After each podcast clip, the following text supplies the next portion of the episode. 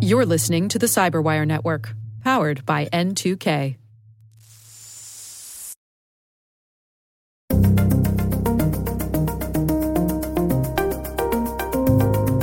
you know, in the early days of the internet, it was like a race to everyone's got to be on the internet and you got to have a presence and you have to be able to be found. And now all, of a sudden we've kind of grown up through that. And now we're at the spot of like, wait a sec, I don't want to be found. Hello, everyone, and welcome to the CyberWire's Hacking Humans podcast, where each week we look behind the social engineering scams, the phishing schemes, and criminal exploits that are making headlines and taking a heavy toll on organizations around the world. I'm Dave Bittner, and joining me is Joe Carrigan from Harbor Labs and the Johns Hopkins University Information Security Institute. Hello, Joe. Hi, Dave. We got some good stories to share this week, and later in the show, Mark Kapczynski, who is Senior Vice President of Strategic Partnerships at OneRep, He's talking about consumer and data privacy.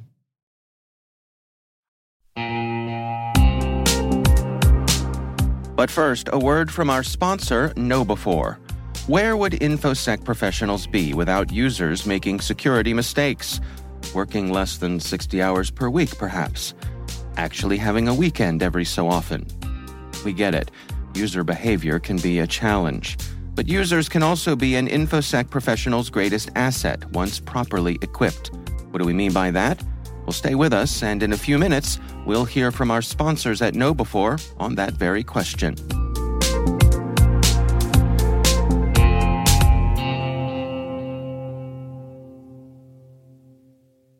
All right, Joe, uh, before we jump in here, we've got a couple of bits of follow up. And Yes. actually, before we get to our follow up, I just want to make note that we are now into our sixth season. How about that? Yeah. Congratulations, Dave. nice? Well, say right back at you there, my friend. So we've been doing this for like five years now, and this is Yep. the beginning of the sixth year. That's right. Huh. That's right.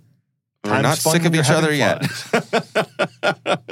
so I speak for myself, right? Yes. No. I, and nor am I sick of you. So Okay. I, I will say that. Yes. There's a pregnant pause there, Joe. No, well, I was. We talked over each other. I used one of my common jokes uh, I talk about, and it, never mind. Okay.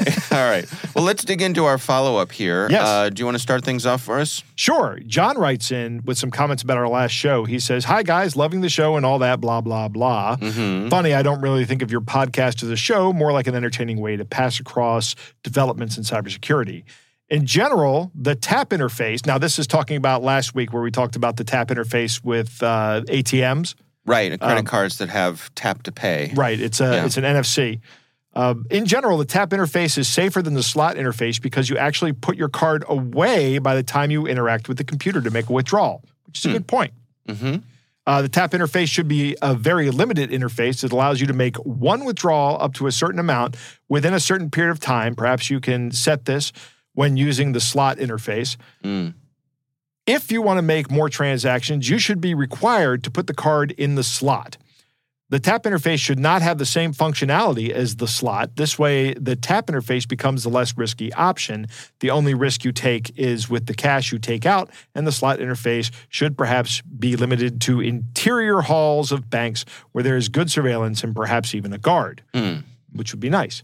um, as for AI, because we were talking about AI last week as well, Yeah. surely it's time for some kind of legislation. Mhm. I am really surprised that AI companies are allowed to make this kind of thing anyway. I mean, allowing AI to generate screaming and oh my God, help me voice is negligent to the extreme. They should be held accountable.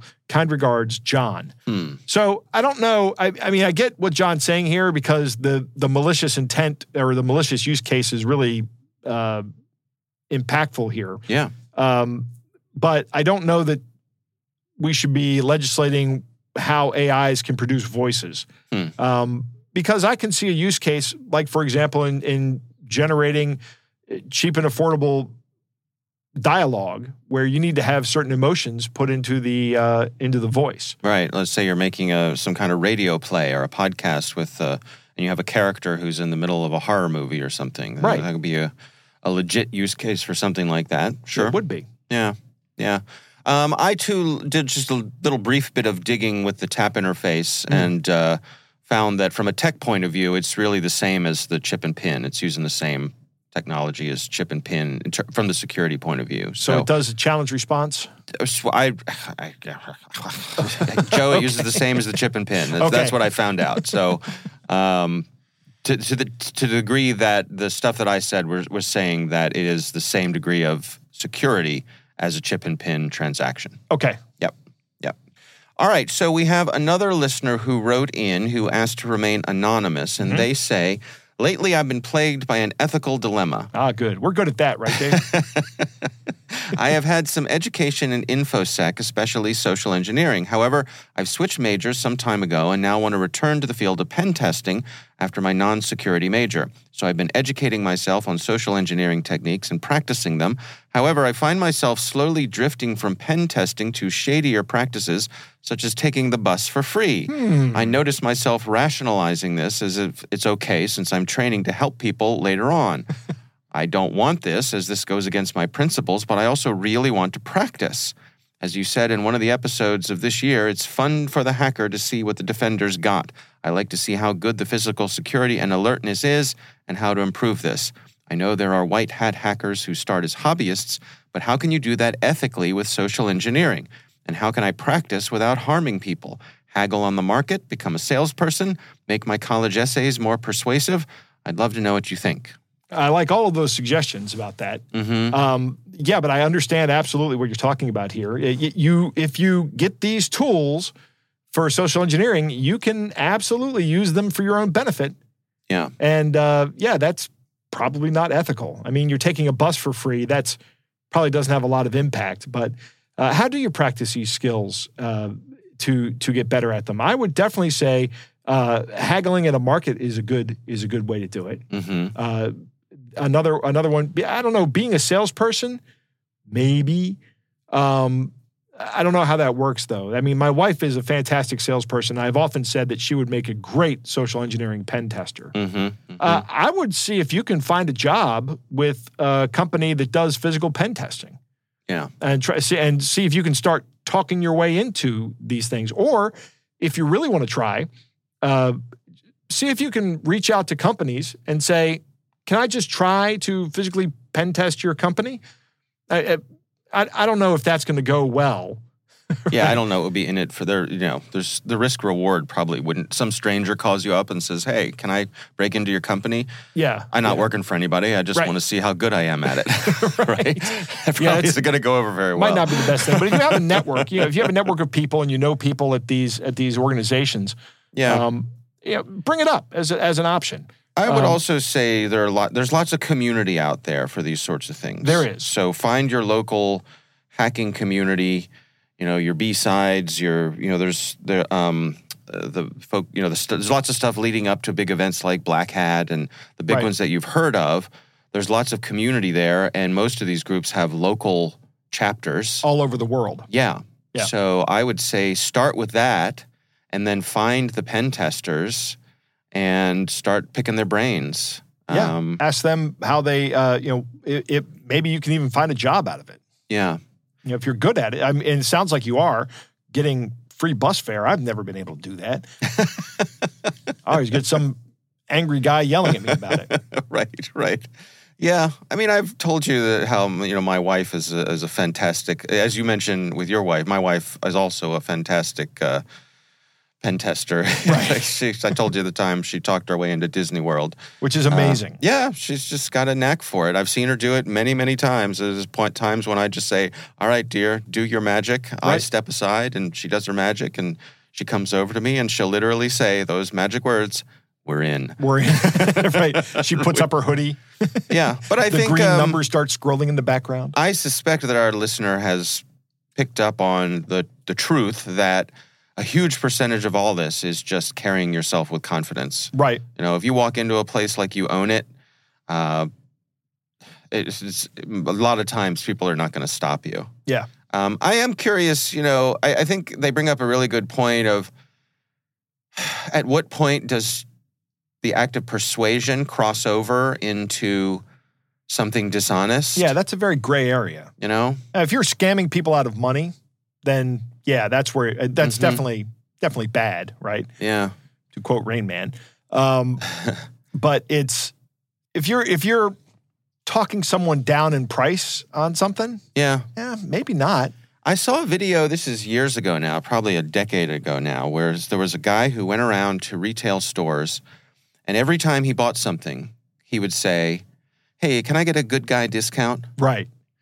Have you, do you remember that video? I, I do remember that video. and sometimes they'd say, Sure. Yeah. yeah. right. They'd give, you know, 10%, 15%. Who knows what, what it was? Some would push back and say, I'm sorry, what? And you say, I, I'm a good guy. You got any sort of good guy discount? And sometimes they'd say, no. and so, right. But, you know, he wasn't asking them to do anything illegal. He wasn't asking, he was just just saying, I'm a good guy and do you have any discounts that you could apply to me? yeah, they probably just gave him the senior discount. Yeah. yeah there Have you gotten that yet, Dave? No, I have not. I've gotten that. I have not.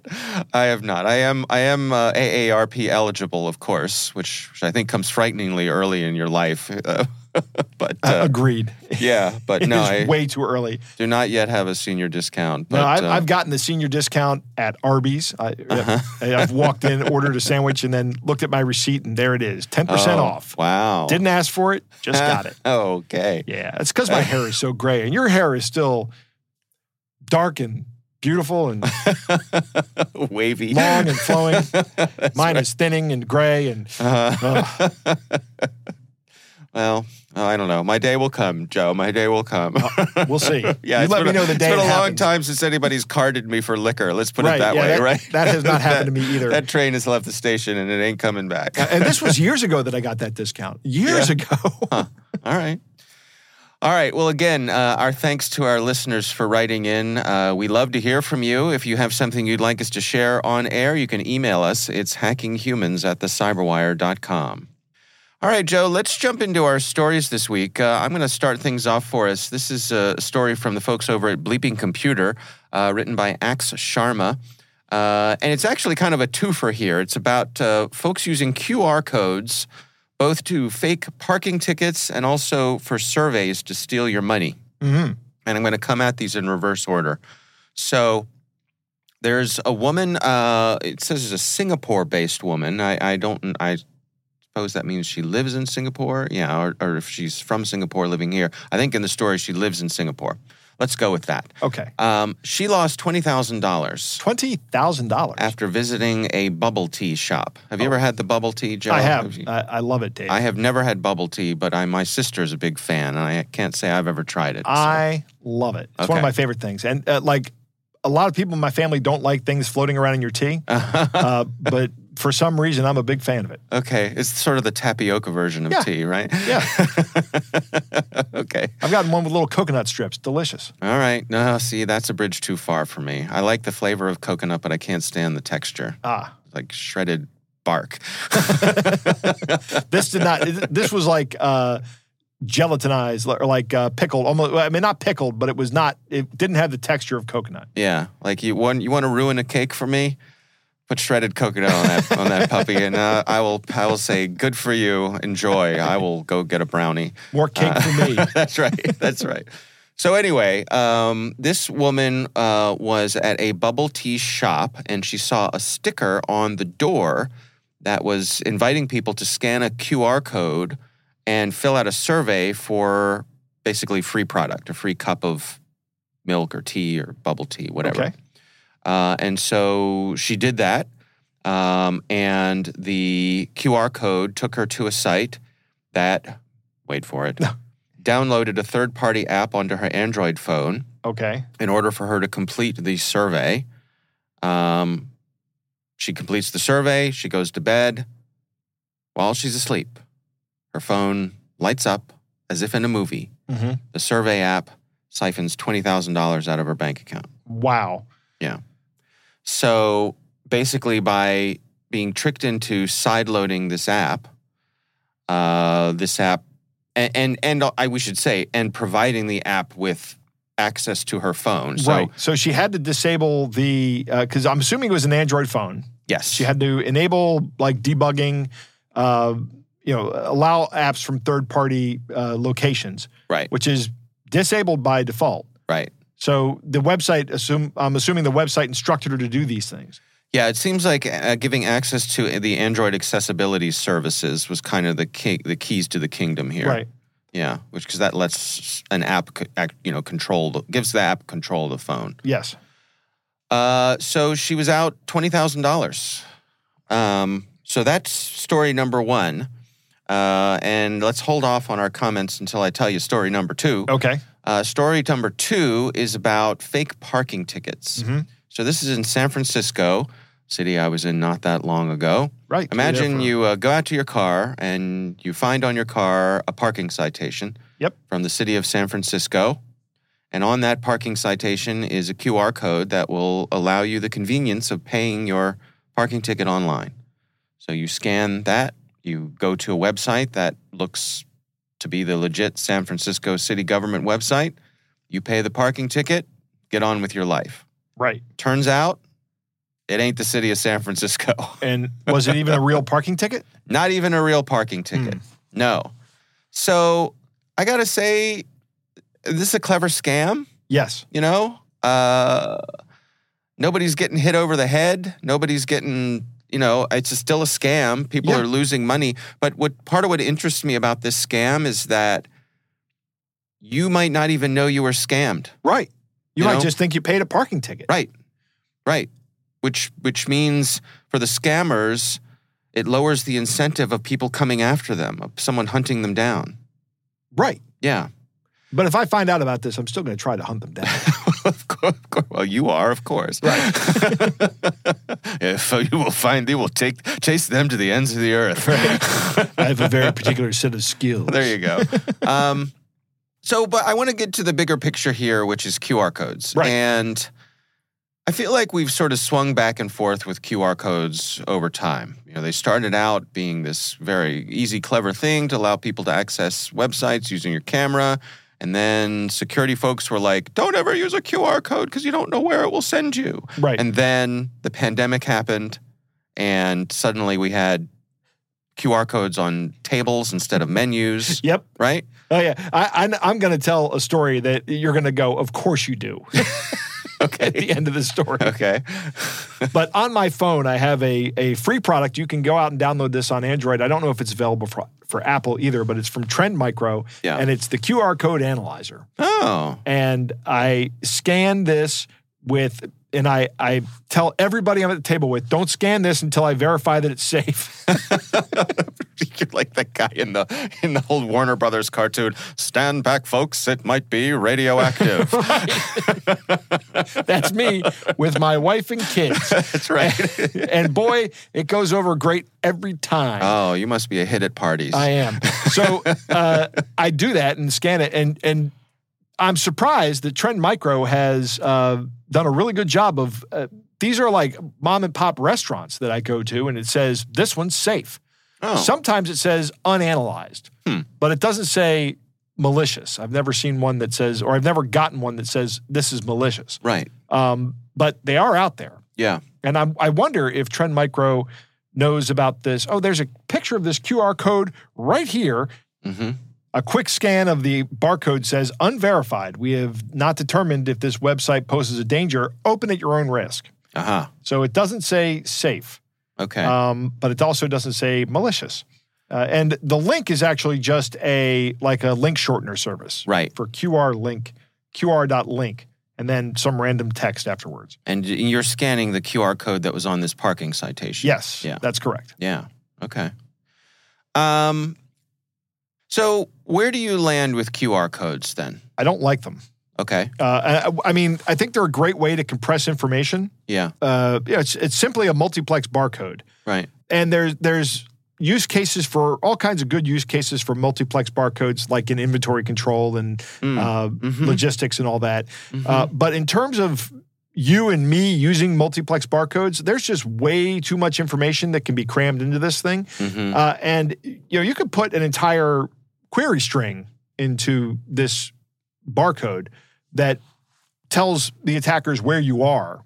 Hmm. Right? You know, it's all conceivable. This is all uh, attacks that could happen. yeah. Uh, even if you're just using this link shortening service, I could print up a different uh, QR code for every location I want to put things at, and I could find out where people are Right. um, when they visit my site. Yeah. Uh, which, by the way, legitimate barcode providers are probably doing. so yeah. Don't don't think that just because someone's bad, they're doing some of them malicious, and that isn't what normally happens. That's probably also what happens with the legitimate ones. hmm Um, I'm I'm really not a fan of of the you know take a look at our menu. First off, I'm going to look at the menu on my phone, and I hate reading things on my phone Uh-huh. um, that aren't designed to be read on my phone. Uh-huh. It's I, I, maybe I'm just an old man. Ever And- since you started getting that senior discount. right? Yeah. Exactly. Yeah. That's why. Yeah. That's what it is, Dave. It's the Mhm. senior discount that makes me hate this stuff. Um, but yeah, I don't know. I, I think there you're you're just opening yourself up. There's uh, also there's nothing to say that uh, somebody didn't just stick a random QR code up on the on on whatever it is, Yeah. uh, or cover up an existing QR code with with a malicious one. That's what I worry about. And Yeah. so that I, I particularly am wary of ones that I see anywhere where there's a financial transaction linked to it. Right. For example, uh, I go to fill my car with gas, and the local gas station has QR codes on the pumps. I would never use that. Me neither.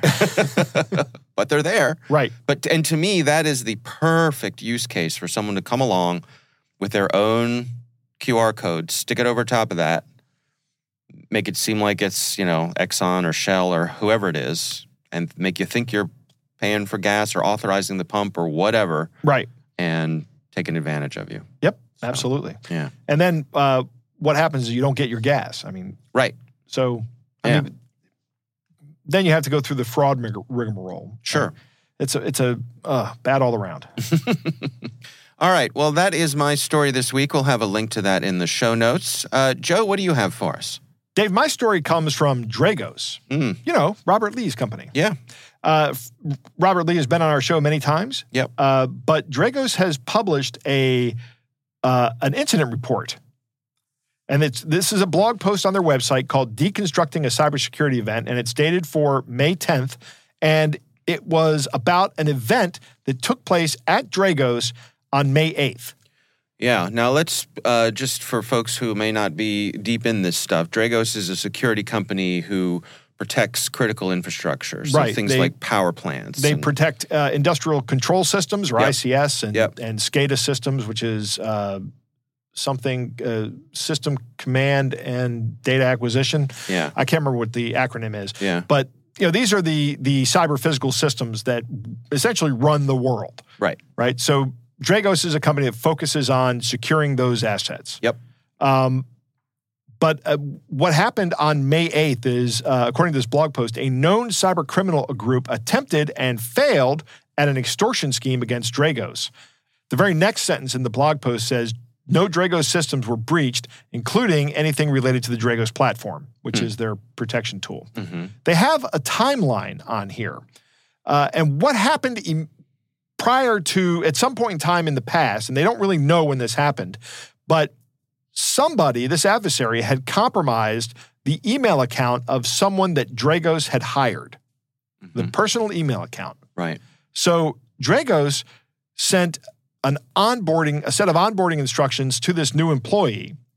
And within six hours, somebody logged in masquerading as the new person.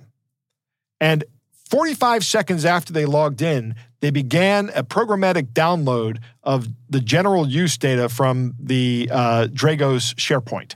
Hmm. So just general stuff that's available uh, from Dragos. Grabbing whatever. Grabbing they whatever they can. To. Yeah. Uh, 19 minutes later, they attempted to access the Dragos messaging system, but they were unsuccessful due to needing administration approval or admin approval. Hmm. Uh, at, at 46 minutes after they got initial access, they accessed 25 Dragos Intel reports, which are normally available to customers. So these are reports that Dragos generates that they make available to their to people that pay for them. hmm So they got away with some information that uh, that may have been uh, proprietary, or it may have just been we only give this to our customers. Hmm. Uh, to, a minute after that, there was an unsuccessful attempt to access the IT system, but it was uh, blocked because of role-based access control, hmm or RBAC, which means you don't have this role, therefore you don't, you know, you're not in IT, you're a salesperson, you don't need to access this Right. this is, uh, and I'm going to break this down at the end of at the end of uh, everything Dragos did right here at the end of this. Mhm. Uh, there was a successful access to the Dragos customer support system, but they got no data because they didn't have the right role based access controls. Uh, because the role based access control stopped them, they didn't have the right role, the attackers. Uh, unsuccessful uh, attempt to access financial systems RBAC again. Hmm. Uh, successful asset access to the contract management system. So they could get in and see the contract management system, but they uh, but then they had unsuccessful access to the RFP system again due to RBAC. Hmm. Uh, unsuccessful access to the employee recognition system. Unsuccessful access to the sales lead system. Unsuccessful access to the marketing system. Uh, and unsuccessful attempts to reset admin passwords.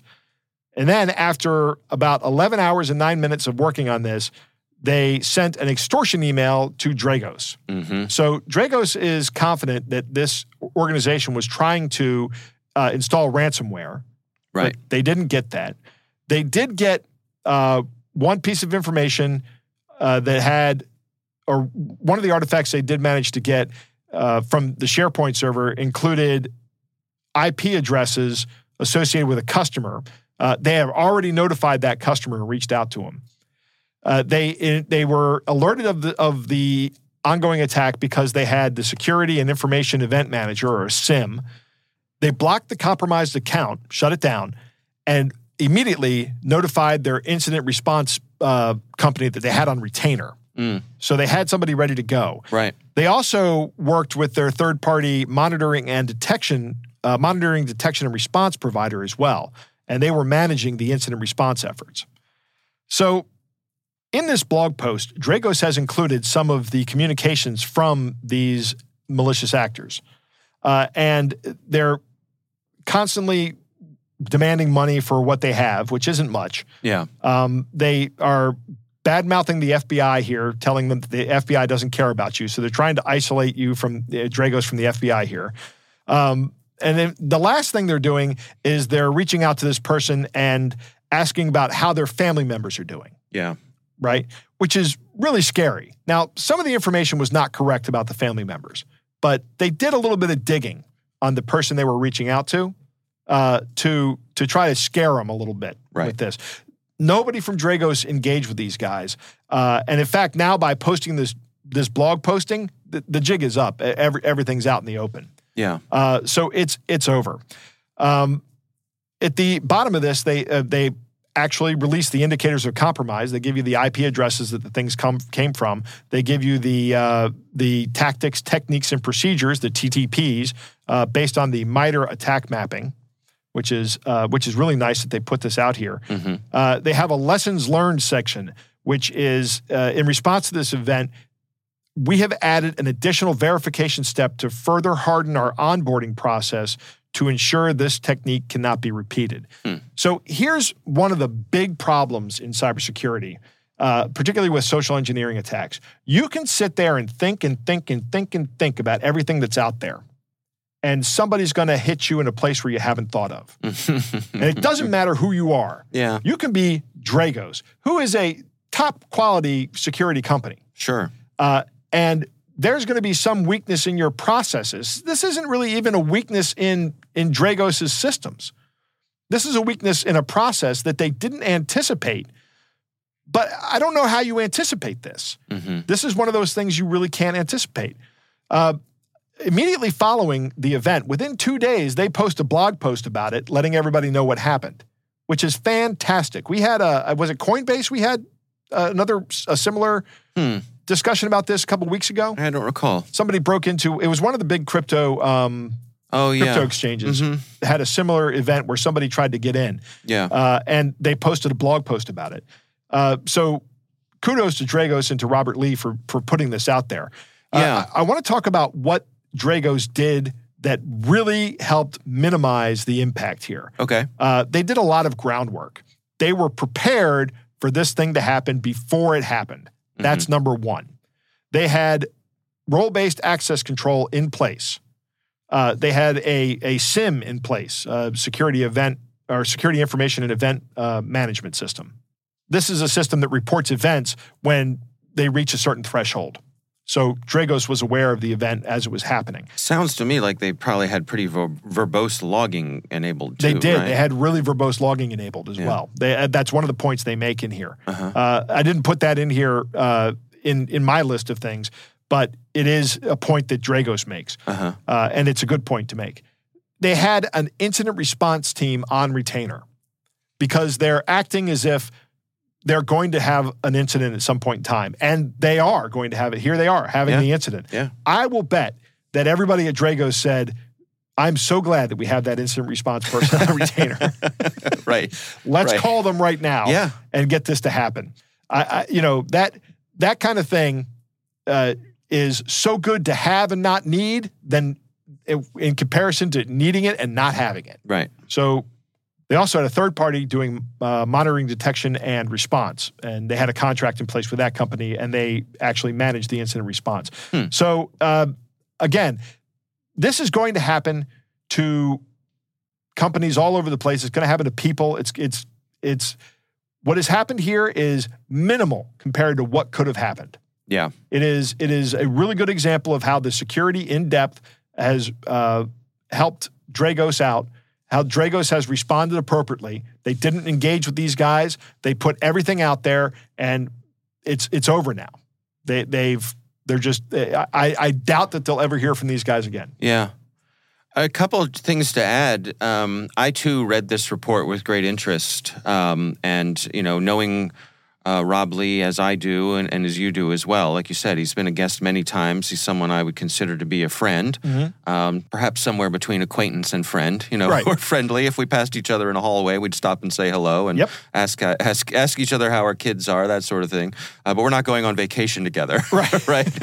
I don't go on vacation with any of my friends, Dave. Right, right. Um, but there's been additional. So, so my my point there is that it does not surprise me that this is the approach that Rob, as the leader of Dragos, has taken to be upfront, transparent, and putting all this out there for the benefit of the community. That Right. that tracks with what I know about him and how he runs his organization.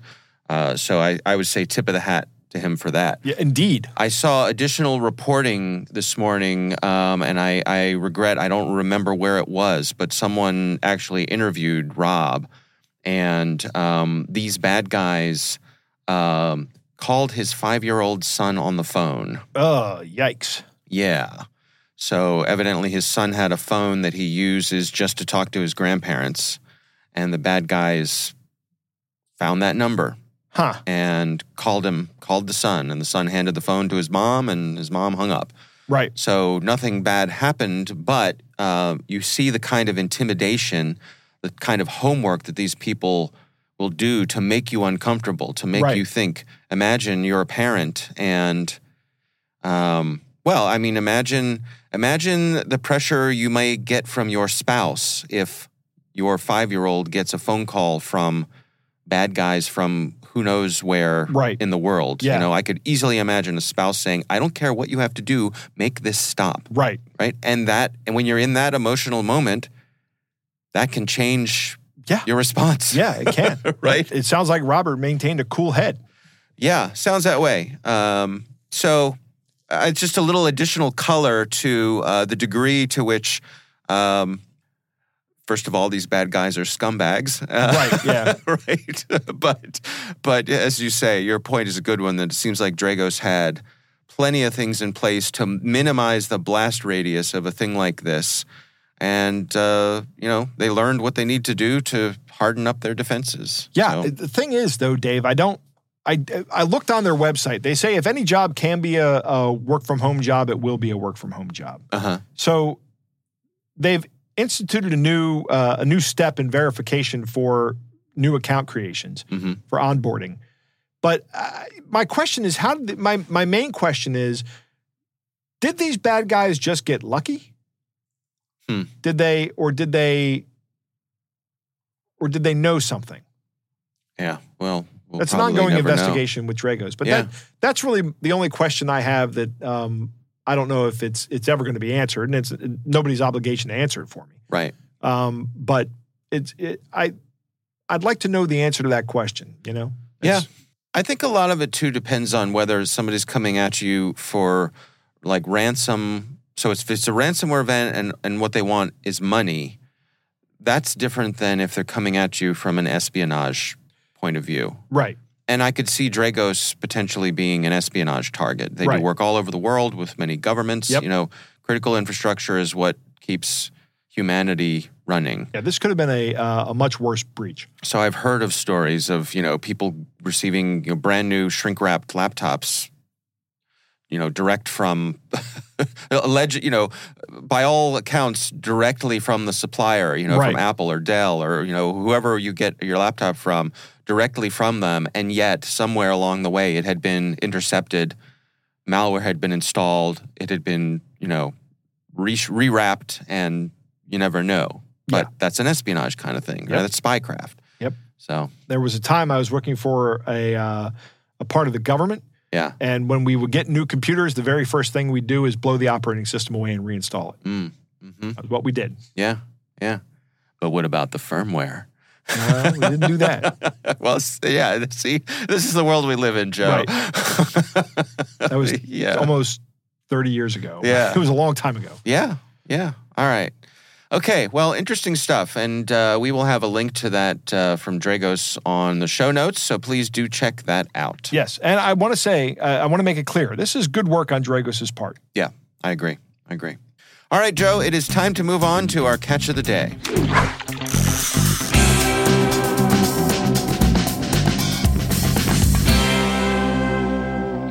Our catch of the day comes from Richard, who writes, I got the best BS email ever. Uh, Dave, this one's really good. Uh, why don't you start from who it's from, Dave? It's from Marine Corps. right. and the subject is howdy. And it goes like this it says, Hi, I am USMC on special redeployment. I am looking an intelligent person for a relationship. Or a person who can accept to take custody of an amount being proceed of a raid we carried out here. If you are interested, mail me back with your picture. All communication must be through an end to end encrypted means. It is important that you must have WhatsApp for easy communication, and I assure you that your privacy will be protected too. I got your email contact through an opt in consumer directory. I expect your response. A Sergeant USA, Marine Corps. this is the lowest effort email, phishing email I've seen in a long time, Dave. yeah, it's, yeah. It's pretty bad. I am a USMC. There Mm-hmm. is only one USMC. Sergeant, Sergeant USA. right. It's like- Sergeant USA. Remember, you were in when you were. I don't know if this happened to you, but when I was in elementary school, well, once a year the police would come and do a presentation. And it was always like officer friendly, or Yeah. like they, they had some officer who had a some kind of you know they made him a special name badge that said you know officer care officer. They just gave him a phony name. Uh, this strikes me as being something like that. we never had the cops come in. We had a guy from the phone company come in. Okay. And I was very interested in that. okay. Well, that's different. Yes. yeah. Yeah. I was, you know, the cops, it was straighten up, fly right. Maybe I went to a rougher school than you did, Joe. I, did- I don't know. I, I don't know. That's the case. When, when we were kids, there weren't a lot of rough schools around here. yeah, that's true. That's true. All right. Well, our thanks to uh, our listener for sending that in. Uh, Richard, we do appreciate it. Again, we would love to hear from you. Our email address is hackinghumans at thecyberwire.com.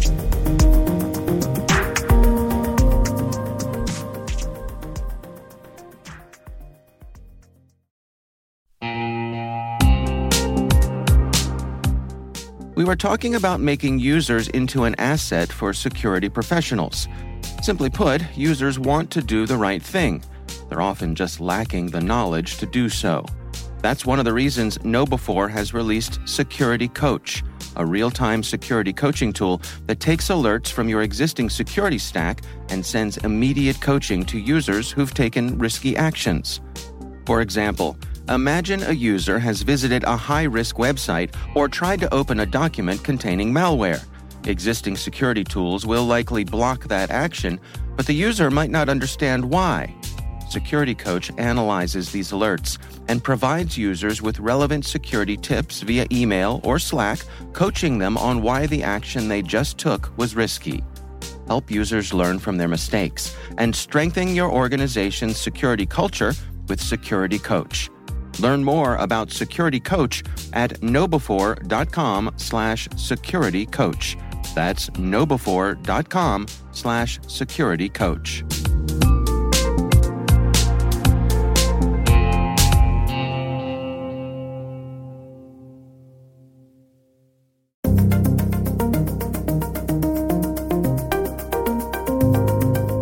Joe, I recently had the pleasure of speaking with Mark Kapczynski. He is Senior Vice President of Strategic Partnerships at an organization called OneRep. And we're talking about consumer and data privacy. Here's my conversation with Mark Kapczynski.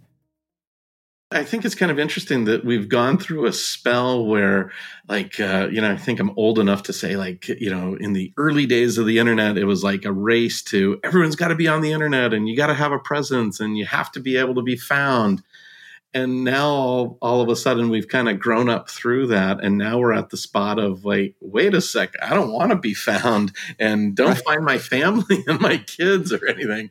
And you hear people comparing to, to being on facebook as as uh, like uh, being addicted to smoking. Right right.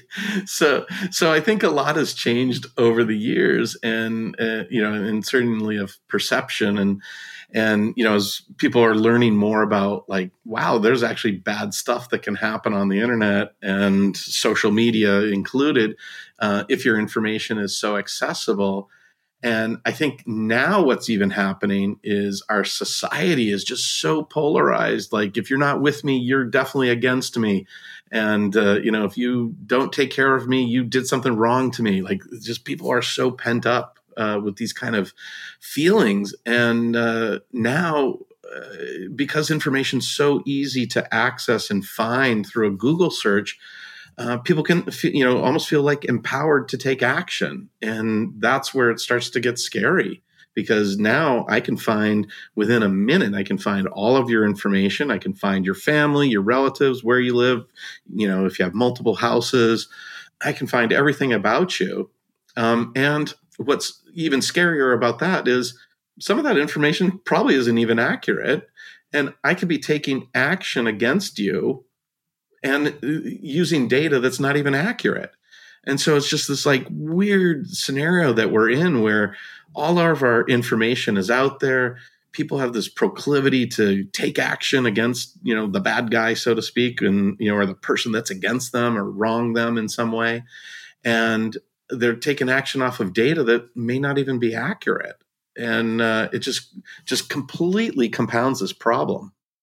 What are people to do then? I mean how do you approach this from a practical point of view but, but at the same time uh, you know not go overboard not not become some kind of a you know an online prepper if you will you know?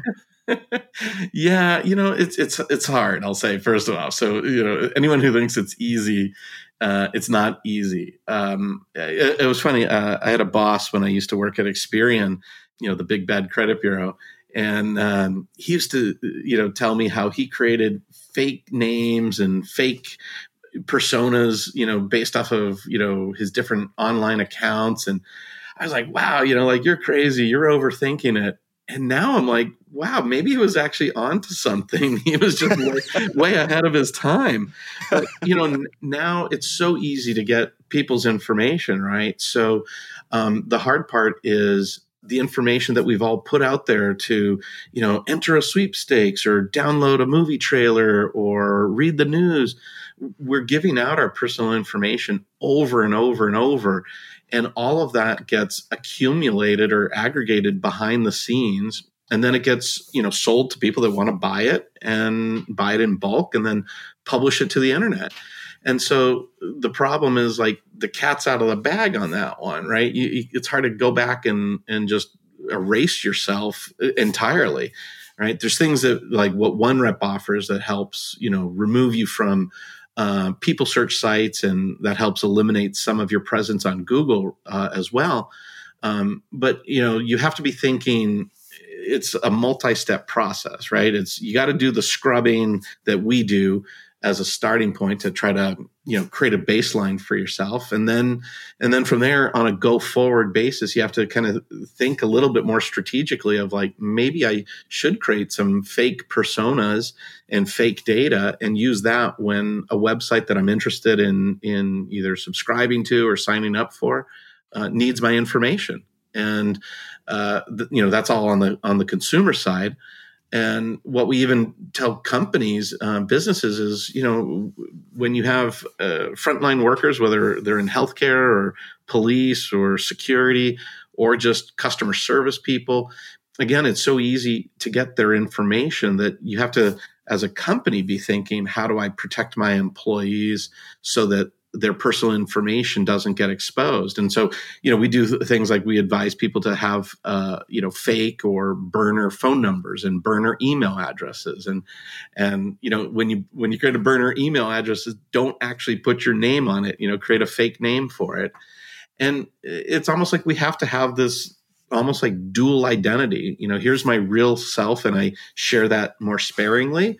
And then here's my you know faux persona that i use when i'm on the internet. And in order to be safe and in order to um, have to share information with companies that you know want to offer me something. You know I, I think we've all gone through that routine of, of trying to get back in touch with someone that we've lost touch with you know maybe an old buddy from high school or something like that. And you know you start with a google search and and as you mentioned a lot of these sites pop up who you know will promise you for the low low price of whatever. They'll give you everything from you know where they live where they've worked if they've ever been arrested and you know their blood type. I, i'm curious like what is within our rights to have that information removed where, where do we stand with that yeah, well, you know, it's you know, it's amazing that this day and age in America, you know, we as individuals, as citizens, we don't own our data. When we give our data to any website or any business, the business technically owns it. And so what ends up happening is um, in on these sites, you know, they're just basically buying the data from larger aggregators, right? So they're not actually even doing the heavy lifting of collecting it. They're just buying it the way you'd buy a product and then they're just marketing it really well through search engine optimization or SEO. And so um, we don't have any rules in America that one uh, state that I as a citizen own my data and two that companies don't uh, you know can't and don't sell uh, or have the right to sell my data and I guess maybe thirdly you know, how is Google allowed to index my personal home address on on their website? Like, how is that even allowed? So we don't have the regulations in place that you know give me ownership of my data and forbid businesses from selling it. And then thirdly, you know, preventing companies like Google from publish, uh, publishing it.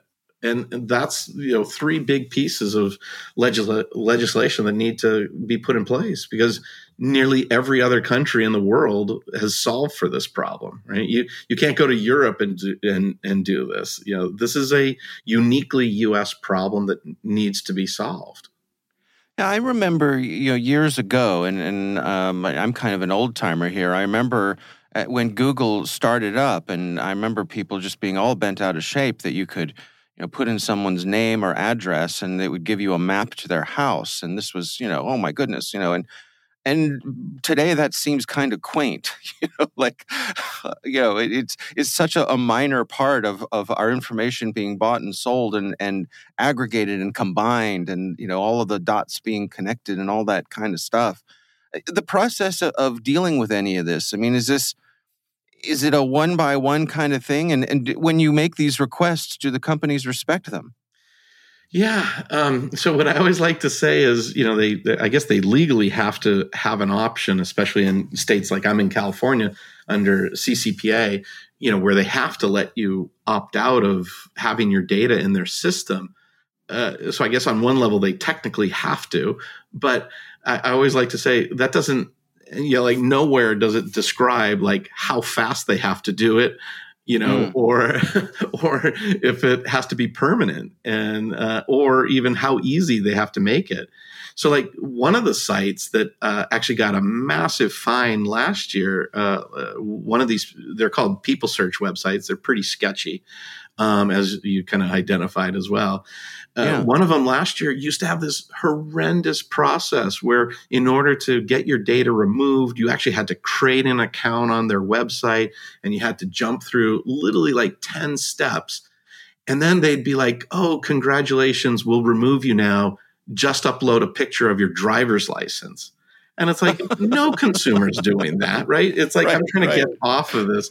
But but the funny thing is, if you actually submitted like a picture of your dog, you'd still get removed. They just put that up there to scare people. And and wow. and so that's where again it's it's um it's they don't have to make it easy you know they don't have to process it fast they don't have to make it permanent either because a lot of these sites the problem is they get a they buy a they're just buying data they're not harvesting it themselves. So they're buying data from different data suppliers. And so they, they buy the data from their suppliers they and they get a new data feed a few months down the road and it has your information in it again. They just publish it again, right? There's no data efficacy. There's no like, oh, Mark's already opted out. Let's make sure to keep him opted out. It's like, ah, you know, sort of like, you know, just let him have to find it again and re-remove it.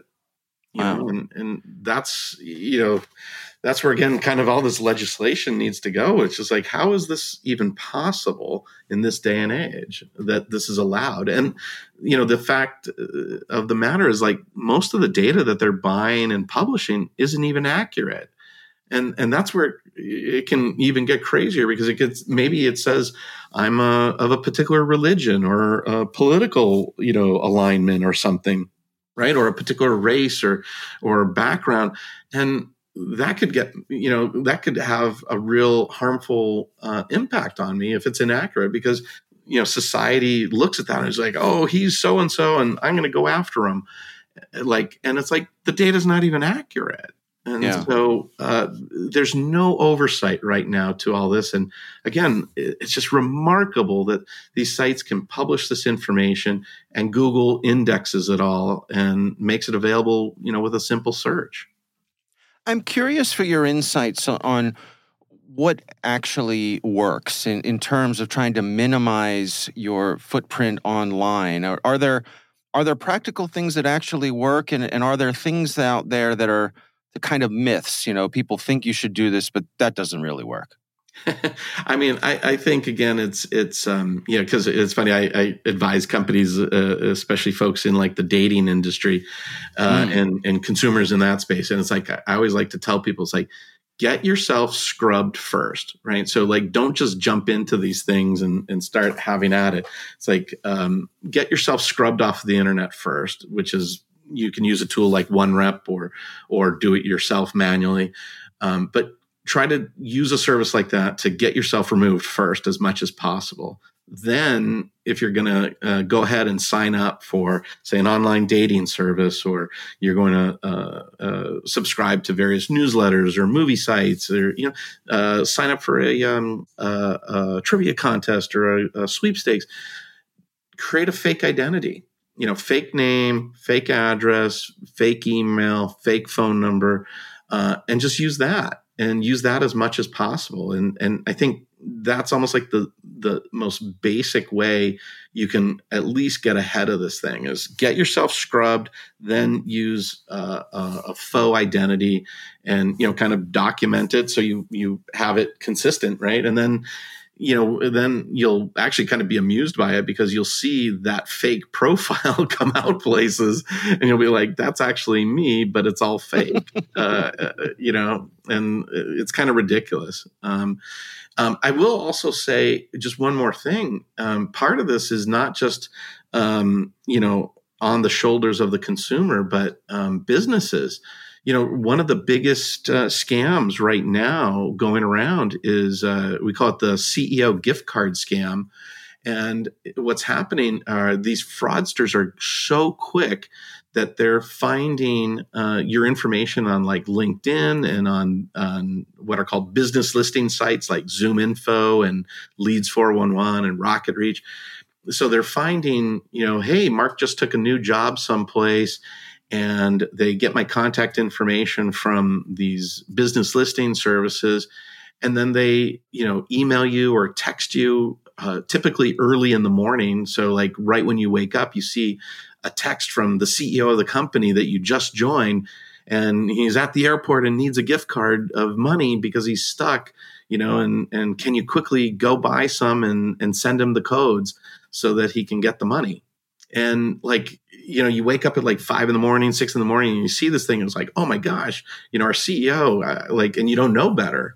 And right. a lot of people fall for it. And all of these things you know they're sort of used by these fraudsters together uh, so, like a good example, another example is like um, people, you know, businesses may have had data breaches, and a data breach uh, on its own is bad, but it's there's usually not enough information in the breach that uh, a fraudster can do some real damage with they need to combine it with uh, you know your real personal information. And so it's funny but like some of the best customers of these people search sites are fraudsters.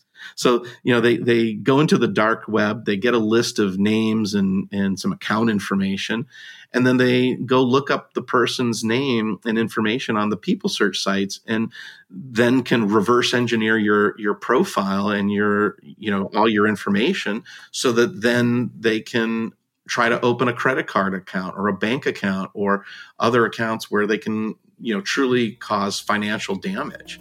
And so it's not like oh it's a data breach and you know you know someone gave me you know you know credit monitoring so i'm good. It's it's the fraudsters are using this data in combination to try to cause harm build synthetic identities on people and you know they're they're pretty smart that way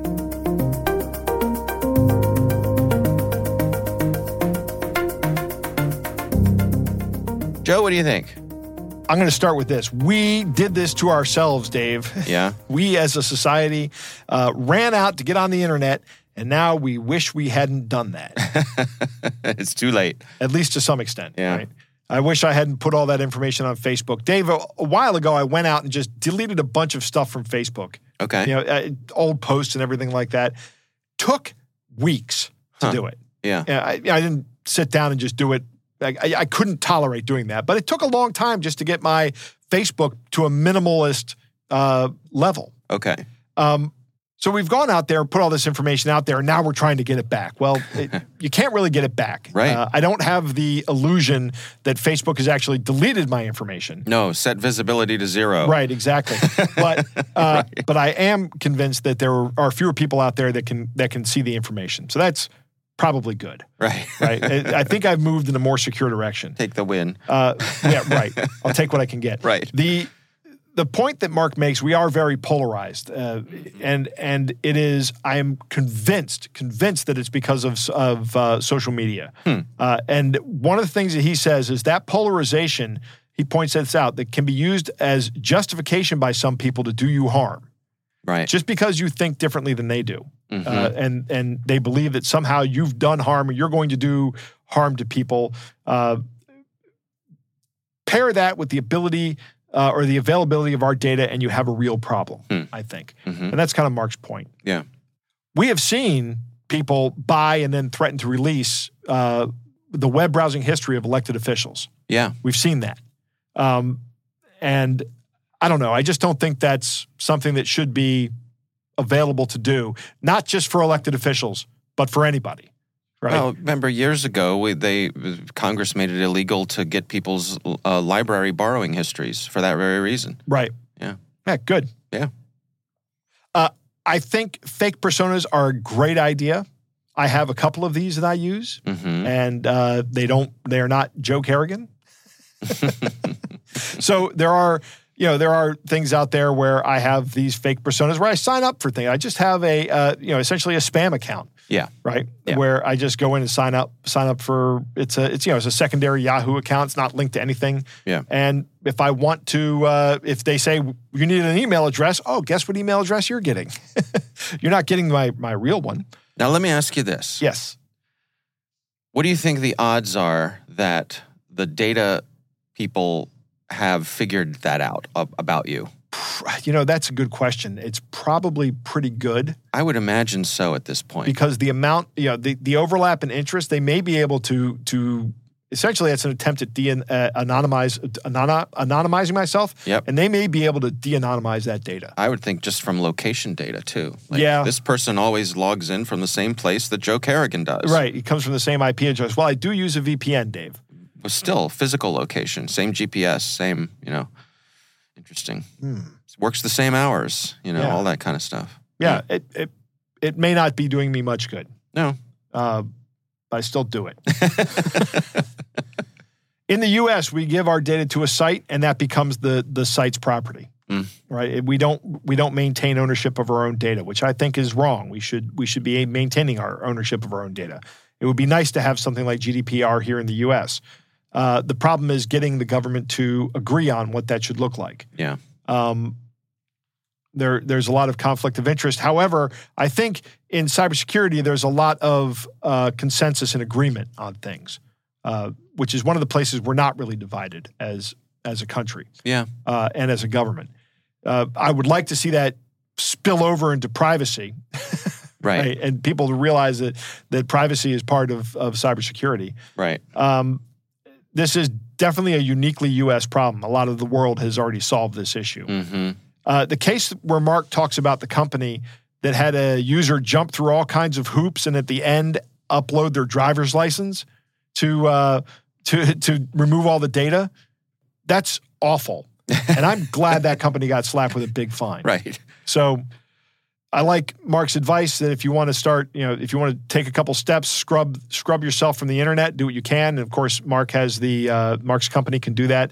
But you can also do it yourself. Just go out and remove your data from the social media sites. Yeah. Uh, I think you use a Twitter app that goes through and deletes old tweets. Yeah. There's. Yeah. I. I don't know if those work anymore because the Twitter API has been, you know, beat Monkey within a, a shred of its life. You Yeah. know, these days. But uh, there was a time when you could do that. There were apps that would go through and scrub things and um, all sorts of options to do that. So Yeah. it's, it's worth taking a look at. and then sign up for things with fake identities. You know, even if it's um, companies like Facebook think that it's you, they may never have confirmation of it. Mhm. So it, it would be harder to sell that information as bona fide information. Yeah. Uh, you know, just use that as like a, a, a data firewall if you want to think of it that way. Mm-hmm. All right. Well, again, our thanks to Mark Kapczynski for joining us. We do appreciate him taking the time.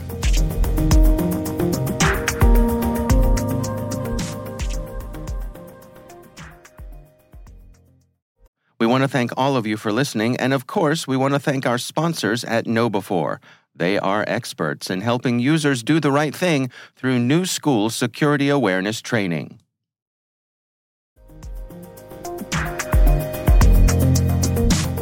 That is our show. We want to thank all of you for listening. Our thanks to Harbor Labs and the Johns Hopkins University Information Security Institute for their participation. You can learn more at harborlabs.com and isi.jhu.edu.